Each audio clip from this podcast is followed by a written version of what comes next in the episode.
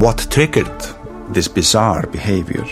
Journey into the cold heart of Northern Darkness with Nordic Crimes. That case uh, became like a scene from a horror movie. A new true crime documentary series that chilled the bone. The hunger for killing is increasing in the course of these homicides. Nordic Crimes is a part of the ACAST family. Hiring for your small business? If you're not looking for professionals on LinkedIn, you're looking in the wrong place. That's like looking for your car keys in a fish tank. LinkedIn helps you hire professionals you can't find anywhere else, even those who aren't actively searching for a new job but might be open to the perfect role. In a given month, over 70% of LinkedIn users don't even visit other leading job sites. So start looking in the right place. With LinkedIn, you can hire professionals like a professional. Post your free job on linkedin.com slash people today. Hey, it's Ryan Reynolds, and I'm here with Keith, co-star of my upcoming film, If, only in theaters May 17th. Do you want to tell people the big news? All right, I'll do it. Sign up now and you'll get unlimited for $15 a month in six months of Paramount Plus Essential Plan on us. Mintmobile.com slash switch. Upfront payment of $45 equivalent to $15 per month. Unlimited over 40 gigabytes per month. Face lower speeds. Videos at 480p. Active Mint customers by 531.24 get six months of Paramount Plus Essential Plan. Auto renews after six months. Offer ends May 31st, 2024. Separate Paramount Plus registration required. Terms and conditions apply if rated PG. Millions of people have lost weight with personalized plans from Noom. Like Evan, who can't stand salads and still lost 50 pounds. Salads generally for most people are the easy button, right? For me, that wasn't an option. I never really was a salad guy. That's just not who I am. But Noom worked for me. Get your personalized plan today at Noom.com. Real Noom user compensated to provide their story. In four weeks, the typical Noom user can expect to lose one to two pounds per week. Individual results may vary.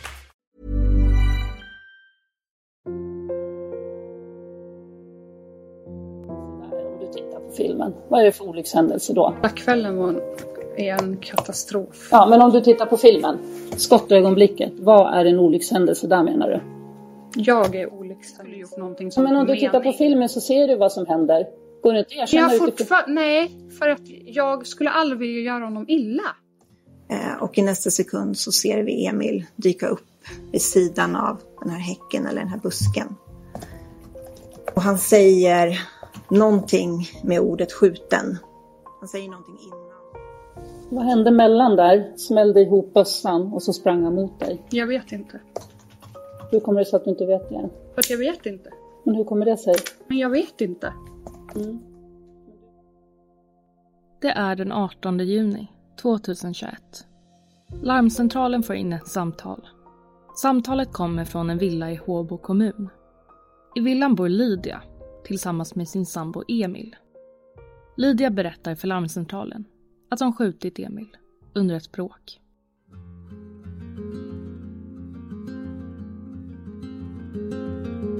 Du lyssnar på Svenska Brott med mig, Elsa Sandin. I dagens avsnitt kommer ni få ta del av de inblandades riktiga namn då media upprepade gånger gått ut med namnen.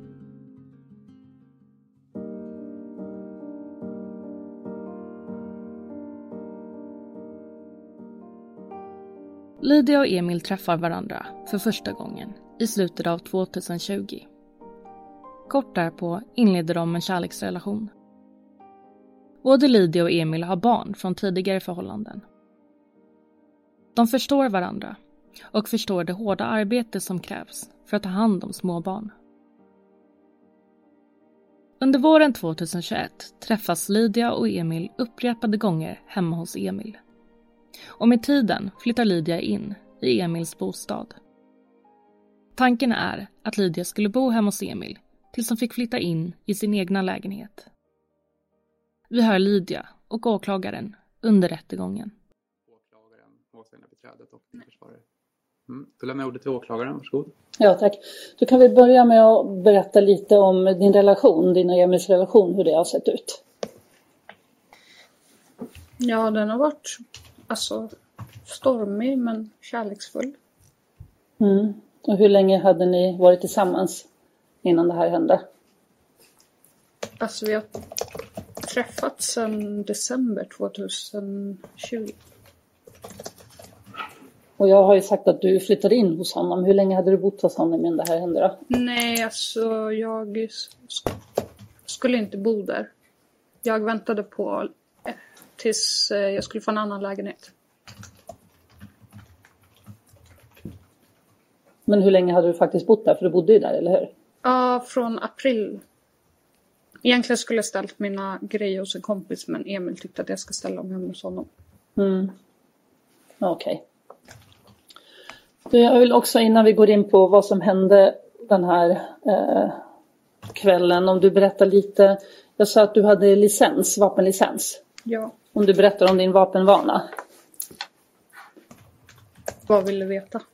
Ja, om din vapenvana. Du kan, kan om vapen och... Det är nog svårt att förklara. Men du har licens. När, när fick du licens? 2015. Och berätta vad man behöver göra innan man får licens. Man går jägarexamen och eh, både teoretiskt och eh, med så här skytteövningar. Lydia hade haft vapenlicens sedan år 2015 då hon tagit jägarexamen. Det här är något som kommer bli en viktig fråga för åklagaren längre fram. Lydia berättar om den aktuella kvällen. Kvällen då hon skjuter sin sambo. Hon säger att Emil kommer hem tidigt från sitt arbete. Han är på bra humör. Lydia och Emil badar i jacuzzin tillhörandes fastigheten. Emil dricker öl och Lydia dricker vin. Runt klockan 15 tittar de på fotboll och senare åker de iväg och äter mat på en restaurang. När paret kommer hem från restaurangen tittar de återigen på fotboll. Paret ligger nu i sängen. Lydia får ett sms av en kompis som frågar om hon vill komma på fest. Lydia berättar för Emil att hon gärna vill gå på festen. Lydia studerar nämligen till att bli landskapsingenjör och nu skulle flera av hennes klasskamrater mötas upp på just den här festen. Emil tycker inte att det är en bra idé att Lydia åker iväg. Han föreslår istället att Lydia ska bjuda hem studiekamraterna till Emils bostad. Lydia och Emil är inte överens. Emil brusar upp och lämnar sovrummet. Lydia går efter och möter Emil i köket. Han har då tagit fram en öl. Vi lyssnar till Lydias utsaga under rättegången. Om jag hade sagt något eller... Så då gick jag in i köket och så frågade vad det var. Då började han skälla på mig och säga att jag har ställt hans öl upp och ner. Jag bara, varför skulle jag gjort det? Jag har inte ens varit i köket. Alltså skitsamma, men jag har inte ens varit här. Och så säger han så här, jag bara, jo det är du som gjort det. Och jag bara, men lägg av. Så jag, jag kan, kan stanna hemma om du vill, jag behöver inte åka. Bara, kan du släppa det nu? Och sen börjar vi bråka, alltså tjafsa. Och så tjafsar vi en stund och sen så plötsligt säger han att jag har slagit honom hårt i ansikte och slagit in någon dörr. Och då säger jag inte gjort det för jag har inte ens varit där. Så hur ska jag kunna ha gjort det? Han bara, jo du har visst slagit mig. Jag bara, jag har inte slagit dig. Och sen börjar vi, går jag fram till dö eller han går in på toaletten. Det här klippet kommer och så går han in på toaletten tror jag. Och sen kommer han ut. Då tänker jag så här, vad, vilken dörr är det han menar att jag har slagit? Jag kan hänga tillbaks den om det är det som är problemet. Så då går jag till dörren och sen så puttar jag tillbaka den och sen blev han jätteförbannad och vrider om min hand och eh, ger mig en örfil och puttar mig ner, alltså tar tag i mig. Och jag typ river honom eller försöker få bort honom, riva honom och han puttar ner mig på golvet. Och sen skriker han så här, men skjut mig då. Och då går jag till mitt jaktgevär. Och sen hämtar jag det för jag vet inte varför jag gjorde det.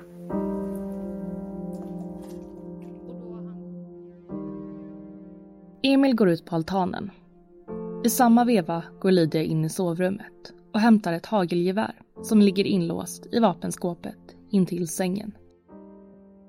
Hon plockar ut geväret och går ut till Emil som står på altanen. Diskussionen fortsätter. Paret argumenterar hetsigt och Emil reagerar på att Lydia tagit ut geväret på altanen. Emil säger till Lydia att hon ska skjuta. Han säger också att hon är en fegis. Lydia berättar i rätten att hon får en panikångestattack där på altanen. Emil fortsätter att säga till Lydia att hon ska skjuta. Lydia laddar vapnet med två patroner. Hon vill betona allvaret i situationen. Att det räcker. Att hon inte orkar bråka mer. I rätten säger Lydia att hon under sin panikattack skjuter vapnet. Hon minns inte exakt vad som ska ha hänt. Men efter det springer Emil mot Lydia. Han blöder kraftigt.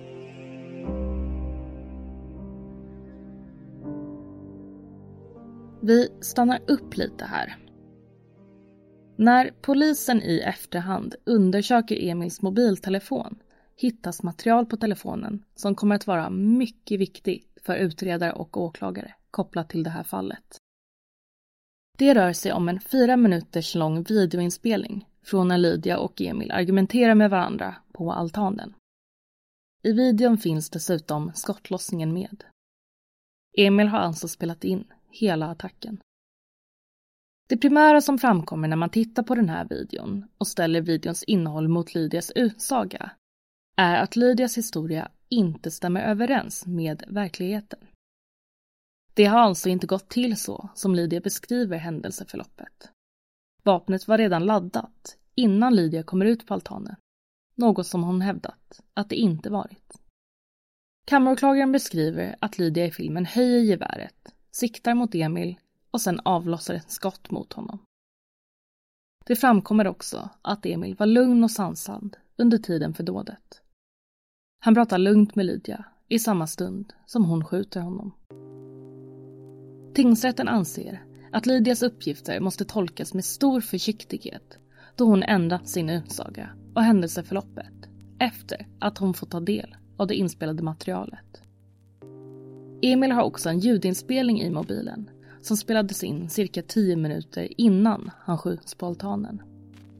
I denna inspelning säger Emil bland annat att det är sista natten som Lydia får sova hos honom. Lydia säger då att Emil inte ska hota henne. Hon säger att hon ska förstöra alltihop. Emil säger att han vill att hon ska åka därifrån. Lydia svarar att hon inte kommer att lämna bostaden. Lydia fortsätter att berätta om den aktuella kvällen. Vi hör Lydia och åklagaren. It's that time of the year. Your vacation is coming up. You can already hear the beach waves, feel the warm breeze, relax and think about work. You really, really want it all to work out while you're away. Monday.com gives you and the team that peace of mind. When all work is on one platform and everyone's in sync, things just flow wherever you are. Tap the banner to go to Monday.com. Hey, it's Danny Pellegrino from Everything Iconic. Ready to upgrade your style game without blowing your budget? Check out Quince. They've got all the good stuff shirts and polos, activewear, and fine leather goods, all at 50 to 80% less than other high end brands. And the best part? They're all about safe, ethical, and responsible manufacturing. Get that luxury vibe without the luxury price tag. Hit up quince.com slash upgrade for free shipping and 365 day returns on your next order. That's quince.com slash upgrade. If you thought the only way to get a more defined jawline with natural looking results was through surgery, think again. Juvederm Volux XC is a non surgical injectable gel filler that improves moderate to severe loss of jawline definition and can help you achieve natural looking results with little downtime. Even better, this improved definition lasts up to one year with optimal treatment. No maintenance required. Improve jawline definition for a smooth, sculpted look with Juvederm Volux XC. For important safety information and to find a licensed specialist, visit juvederm.com. That's J U V E D E R M.com. Not for people with severe allergic reactions, allergies to lidocaine, or the proteins used in Juvederm. Common side effects include injection site redness, swelling, pain, tenderness, firmness, lumps, bumps, bruising, discoloration, or itching. There's a risk of unintentional injection into a blood vessel, which can cause vision abnormalities, blindness, stroke, temporary scabs, or scarring. Talk to a licensed specialist specialist to find out if it's right for you.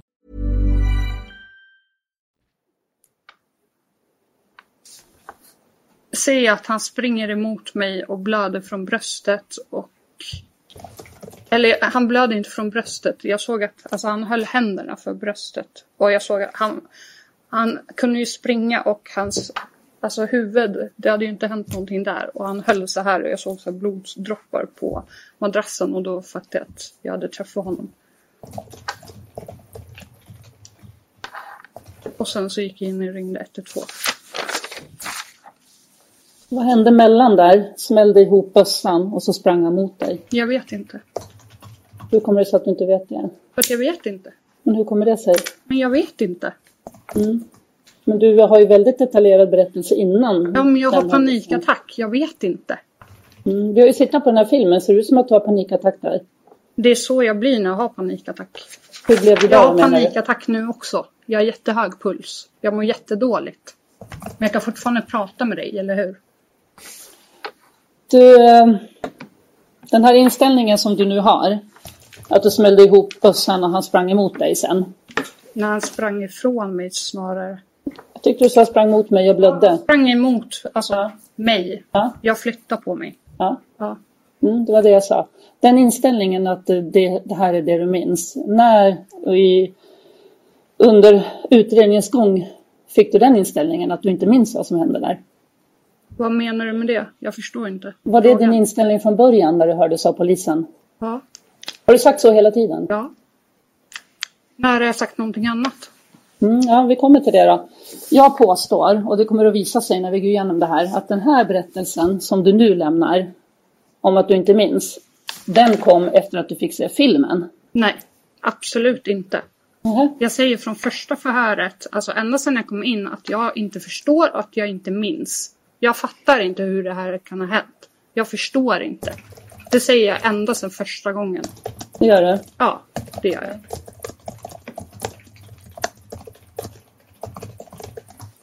Eh, jag backar in när jag börjar där. Hur mycket har du druckit den här kvällen? Jag vet inte. Hur är din alkoholvana? Det är periodvis och ja. Jag hade en period som jag sökte till vad heter, det, Liljeholmsberget beroendecenter för att jag själv ville. Då hade beroende typ tre månader. Sen dess har jag inte haft det. Men hur ofta drack du vid den här tiden? När skjutningen ägde rum? Skjutningen då hade jag haft så här slutentor och grejer så jag hade varit ute med kompisar och festat och sånt. Du har ju väldigt hög promillehalt. Mm, jag såg Som det. ju visar att du är alkoholvan, att du dricker mycket. Eller hur? Ja, under perioder så har jag druckit mycket. Mm. Du, du var inne på det också. Vad du... Det är klarlagt att Lydia var berusad under tillfället för gärningen. Lydias promille uppmättes till 2,74 klockan 01.30 den aktuella natten då hon fick lämna ett blodprov.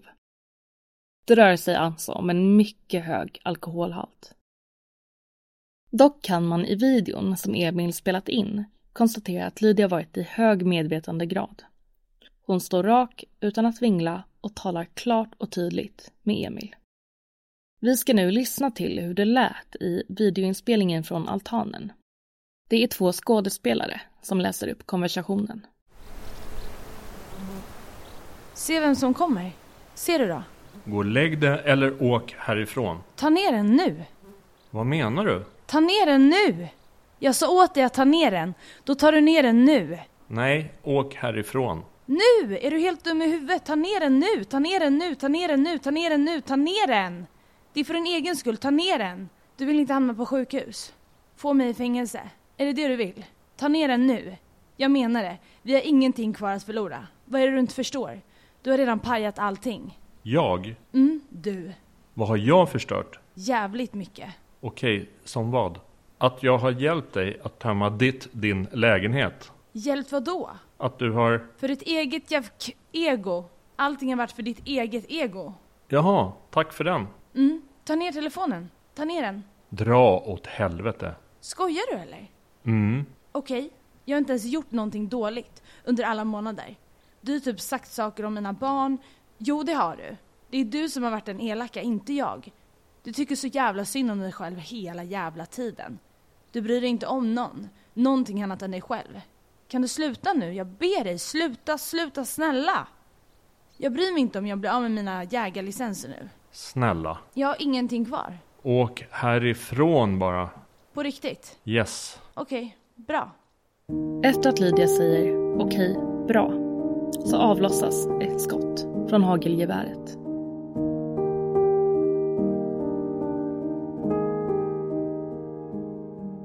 Åklagaren säger under rättegången att Lydia har förändrat sin historia efter att hon tagit del av filmen. Åklagaren trycker extra på att rätten ska känna till det för att förstå att Lydia inte kan betraktas som vidare trovärdig. Emils granne berättar i rätten om den aktuella dagen. Under eftermiddagen hör hon hur någon eller några tittar på fotboll. Ljudet kommer från Emils bostad. Hon hör hur någon eller några hejar på. Därefter åker grannen iväg. Runt klockan 22 kommer hon hem igen. Grannen sätter sig ute på altanen och tittar i mobilen. Hon hör att det samtalas från Emils lägenhet. Det är ett lugnt samtal. Men sen hör grannen en röst som säger Är du dum i huvudet eller? Grannen hör hur Emil svarar Gå in med dig. Sen blir det tyst i några sekunder. Och därefter hör grannen ett högt ljud som hon uppfattar som ett skott eller en explosion. Grannen reser sig upp och försöker se in mot Emils fastighet. Kort därefter hör hon hur något låter i buskarna. Vi hör grannen berätta om den aktuella kvällen. Grannens röst är något förvrängd. Busken eller häcken. Eh, då ropar jag till min man. Det är någonting som har hänt här. Eh, och i nästa sekund så ser vi Emil dyka upp vid sidan av den här häcken eller den här busken. Och han säger någonting med ordet skjuten. Han säger någonting innan han säger skjuten och någonting efter, men det är ordet skjuten som jag minns att han säger. Ehm, min man utbrister helvete eller något liknande. Eh, jag eh, springer ner från altanen och rundar. Vi har en studsmatta som står mitt emellan altan och häck. Och rundar den häcken, eller förlåt den studsmattan. Och när jag kommer runt så ser jag att det kommer en person springande från granntomten ner mot Emils tomt. En man i Sverigetröja som senare eh, visar sig vara eh,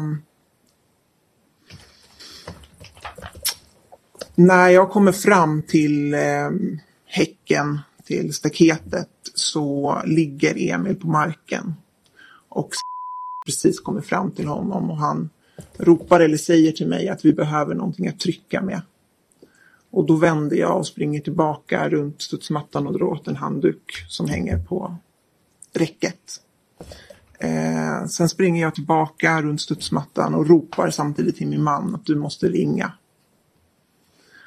Sen kommer jag fram till staketet. Jag kastar över handduken, kliver över staketet. Eh, har redan satt sig ner vid sidan av Emil. Jag eh, och har handduken tryckt mot Emils bröst. Jag eh, går runt och sätter mig vid hans huvud. Samtidigt så ser jag en tredje person komma från tomt. Hon har en telefon i handen och när hon kommer fram till oss så upplever jag det som att hon då får kontakt med 112. 112 är med i telefonen. Emil är då fortfarande vid medvetande. Han tittar på sin granne. Han kan inte konversera med henne, men han tittar på henne. 112 säger att de ska fortsätta trycka på såret och hålla upp Emils ben. Efter ett tag försvinner Emil. Han blir medvetslös. 112 säger åt dem att göra hjärt och lungräddning. De försöker få kontakt med Emil, prata med honom. 112 ber grannarna att vända på Emil för att se om han har ett utgångshål. Emil slutar att andas till och från. Grannarna upplever att Emil slutar andas helt när de vänder på honom, så de avslutar försöket. Den kvinnliga grannen känner att någon går vid sidan av Emils hus. Det är någon typ av rörelse. Det visar sig snart vara en polis med draget vapen. Polisen ber den kvinnliga grannen att räcka upp händerna. Grannen håller upp händerna och berättar vem hon är. Ytterligare grannar ansluter till platsen för att hjälpa till. Polismännen anländer innan ambulansen. Polisen vill att grannarna flyttar på Emils kropp. Grannarna tvekar då de just då håller på med hjärtkompressioner. Men när en polisman återigen ber dem att flytta Emils kropp så hjälps de alla åt att flytta honom. Därefter anländer ambulanspersonalen till platsen och tar så småningom över.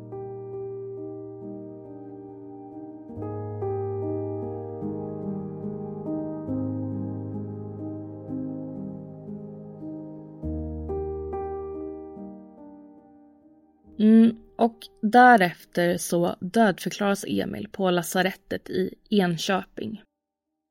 Och i obduktionsrapporten står följande. Undersökningsfynden och omständigheterna talar starkt för att dödsfallet orsakats av skottskada med hagelgevär på bröstet med tillhörande skador på hjärtsäcken, hjärtat, stora kroppspulsådern och vänstra lungan och återföljande blodansamling i den vänstra lungsäcken. Fynden och omständigheterna talar starkt för att de dödliga skadorna har orsakats av annan person. Mm, och i rätten försöker åklagaren ta reda på vad motivet är. Det har framkommit att Lydia saknade eget boende vid tillfället för mordet. Hennes ekonomi var dålig.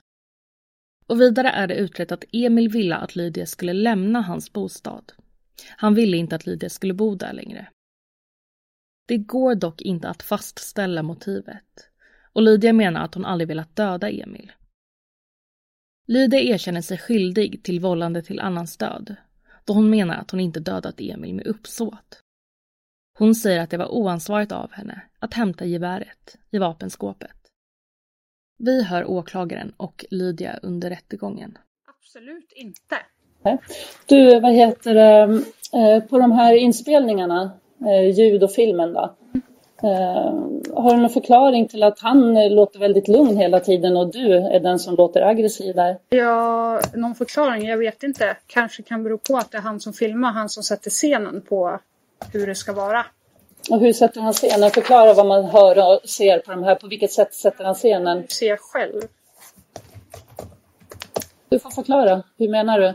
På altanen där, innan du skjuter. Ja, han är ju lugn på altanen innan du skjuter så är han i princip tyst. Det är du som för talan. Varför är han tyst då? Vet du vad han gör bakom kameran? Eller vad han har gjort innan? Nej. Och vad menar du att han gör bakom kameran? Jag vet jag kommer inte ihåg.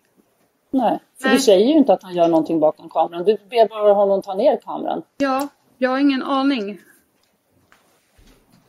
Men igen då, om vi backar tillbaka till det här att du säger att du erkänner vållande. Och skälet till det är att du var dumt att hämta bössan. Är det så jag ska förstå dig?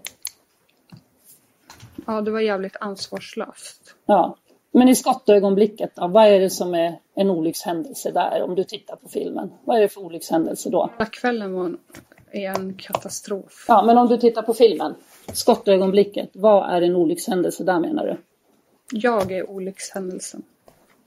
Nej, men det är väl inget vådaskott som går av? Du siktar och trycker av. Ja, fast jag kan inte erkänna någonting jag inte kommer ihåg. Jag vet att jag inte aldrig ville göra någon illa. Ja, är, det, är, är det din inställning att du kan inte erkänna för att du inte minns? Jag har ingen minnesbild av att jag, att jag någonsin skulle gjort någonting Ja, som men om du mening. tittar på filmen så ser du vad som händer. Går det inte att erkänna Jag utifrån... nej, för att jag skulle aldrig vilja göra honom illa. Nej, det är så du menar. Du vill inte göra honom illa och därför är det en Nej, olyckshändelse. jag har aldrig ens tyckt tanken, tänkt tanken att göra Jag vill honom bara illa. förstå varför du menar att det är vållande till annans död. Men det är för att du borde aldrig hämta vapnet.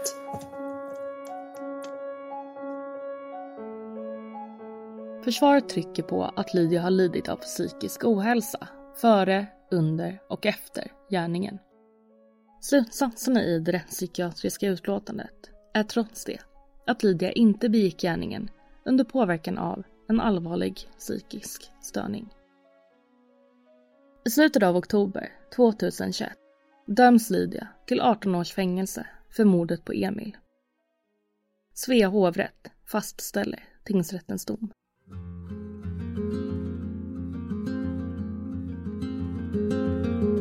Och det var allt för dagens avsnitt. Vill ni komma i kontakt med mig kan ni göra det på Instagram eller på min mail. Båda finns i avsnittsbeskrivningen. Tack för att ni har lyssnat.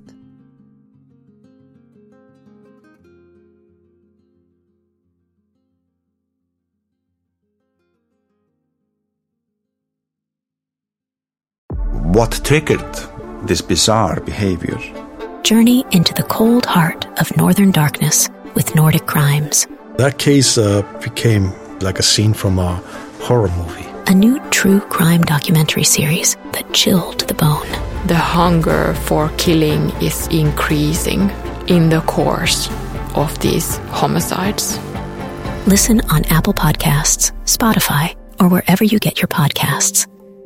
Nordic Crimes is a part of the ACAST family.